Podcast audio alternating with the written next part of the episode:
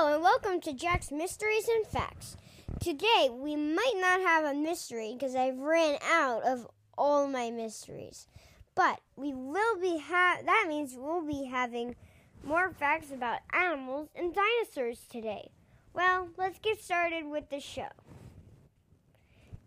Um so the animal today that we are going to be talking about is a cicada. Cicadas are actually very cool. This year we're going to be experiencing Brood 10. Just kidding, I don't actually know what Brood 10 is, but I've been hearing about it. But, anyways, cicadas make holes in the ground. And this year we're going to be experiencing the periodical cicadas. The periodical cicadas are the ones that only come out every 17 years, including this year. And the average cicadas come out every year. And the periodical cicadas come out in places like Maryland, Baltimore, and a lot more. I just said Maryland's in Baltimore because that's where I live.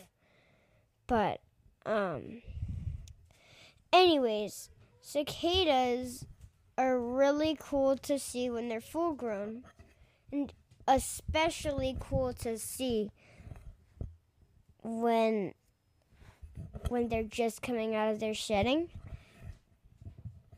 They slowly start to change color. It's cool.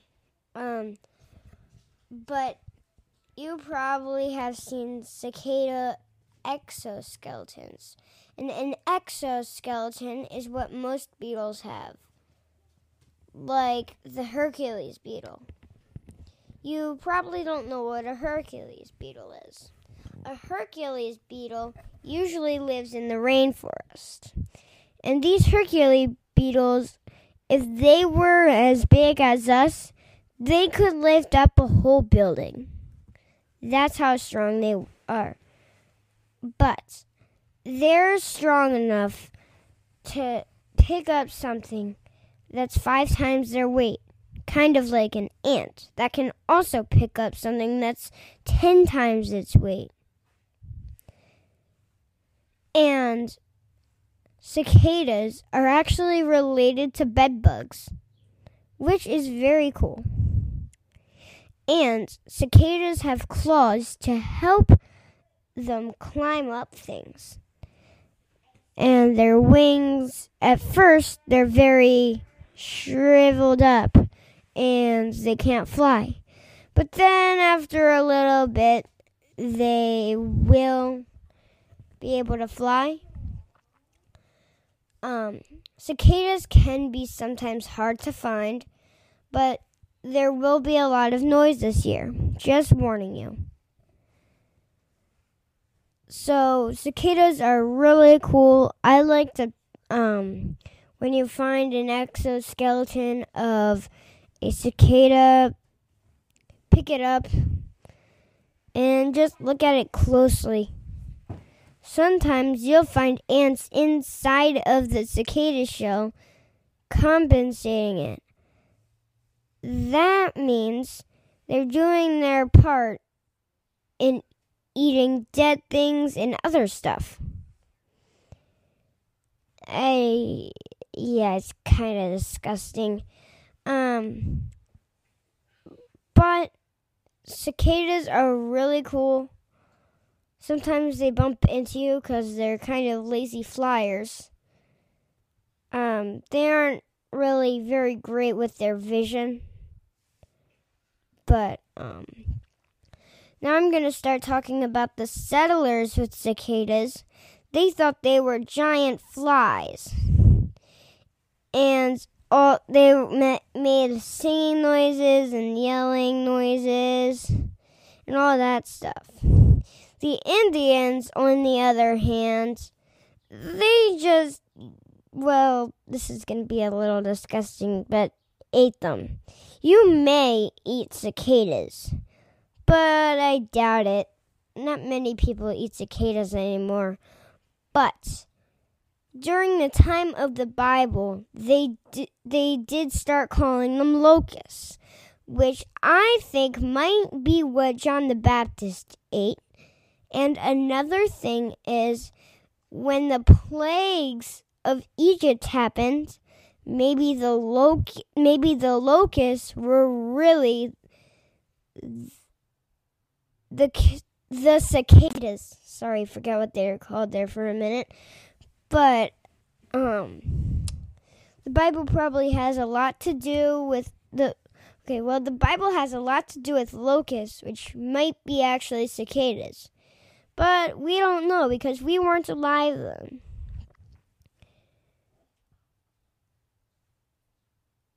Um but it is cool to see a cicada shedding from its old skin. It's not exactly the same as a snake shedding from its old skin, but almost the same. Um, except they don't rubble and stuff to get their skin off. But if you see a cicada, try and leave it alone.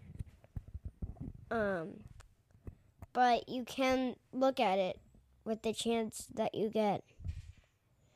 Well, now let's look at dinosaurs. Today's dinosaur is going to be an Ankylosaurus. An Ankylosaurus is a big dinosaur with a club like tail. And this club like tail helped fight off predators like the Giganotosaurus. And I know you don't know what the Giganotosaurus is. The Giganotosaurus was actually bigger than the T Rex. It had a small brain, though. The T Rex had a bigger brain. And the T Rex was smarter. Bigger the brain, the smarter. But the um, the Giganotosaurus was very big. And its brain was very small, about the size of um, a marble. The same with the Stegosaurus. They have a brain also the size as a mar a marble. And the Ankylosaurus. Some people actually no, those are two different dinosaurs. Never mind. Um, but Ankylosaurus's tail was very powerful and could maybe break bones from the Giganotosaurus or T Rex. And I'm assuming you know what a T Rex is. Most people think of the T Rex, the king of the dinos. And um, you might have heard my sister say yes, they are. But um, there isn't really a king dinosaur. But the T Rex definitely is a cool dinosaur.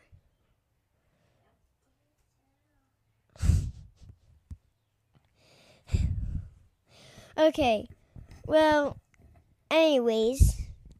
I forgot to tell you in the introduction, we're also going to be talking a little bit about. What we're going to be talking about is a mako shark. A mako shark is obviously a shark that lives underwater. All sharks live in underwater. Um, but mako sharks are very, very fast. They're as fast as a speedboat.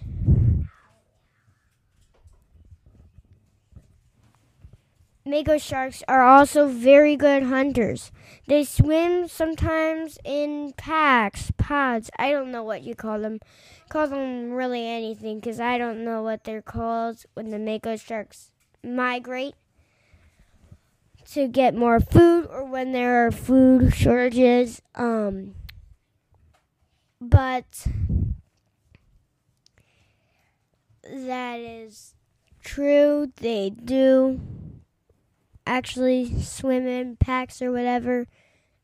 I told you I don't know what they are called, but um they like to eat tuna and they also like to eat sardines. Sardines are a type of fish. They're very small and fast like the mako shark, but the mako shark usually catches them. And it'll also go after sailfish. Sailfish are like the swordfish, and their sail is made to swim through the water, streamlined like, so that they can go very fast. As fast or maybe even faster than the mako shark. The mako shark can go up to like 40 miles an hour but the sailfish can go is the fastest sea animal. The cheetah is the fastest land animal, and the peregrine falcon is the fastest sky animal or bird, as you would probably say. And now we're going to be talking a little bit like as one of the fastest animals, the peregrine falcon. The peregrine falcon is obviously a falcon that will live in cities and even cliffs. The cliffs is where um, peregrine falcons like to put their nests. And buildings in the city are just like cliffs, so they can put their nests there. But if you live in a city, and see a peregrine falcon nest, please stop people from cleaning that area of the building. Because if they do, they'll wipe away they'll wipe away the nest. And peregrine falcons are really cool to see. They dive at 60 miles per hour. Um I've never seen one Oh, wait, I forgot. It was 200 miles an hour. That's faster than a cheetah runs. A cheetah runs six, 60 miles an hour. But, um, cheetahs now is what we're going to be talking about. Um, I did them in order of speed, almost in order of speed because the peregrine falcon would be first in line, then the sailfish, and then the cheetah. The cheetah is a big cat that lives in Africa and some parts of Asia. Cheetahs go up to 54 miles per hour. I know that's wrong with what I said earlier, but it's true. Um, anyways, what we're going to be talking about after the cheetah is the African wild dog. Cheetahs have spots to help them blend in with their surroundings, kind of like a leopard. And now on to African wild dogs. African wild dogs catch 90% of their food. They're also spotted, but they used to be all around Africa but now they aren't. And if you see a wild dog, please take a picture. Er, well, an African wild dog. Please take a picture and send it to a, range, a wildlife ranger that is in Africa. I won't tell you who because I don't know any wildlife rangers in Africa. Um, but anyways, African wild dogs used to be all around Africa, and now they're very rare. We hardly know what happened to African wild dogs. And by we, I mean scientists who study African wild dogs. But that's going to be the end of the podcast. Please visit Apple Podcasts or wherever you get your podcasts. And I'll see you next time.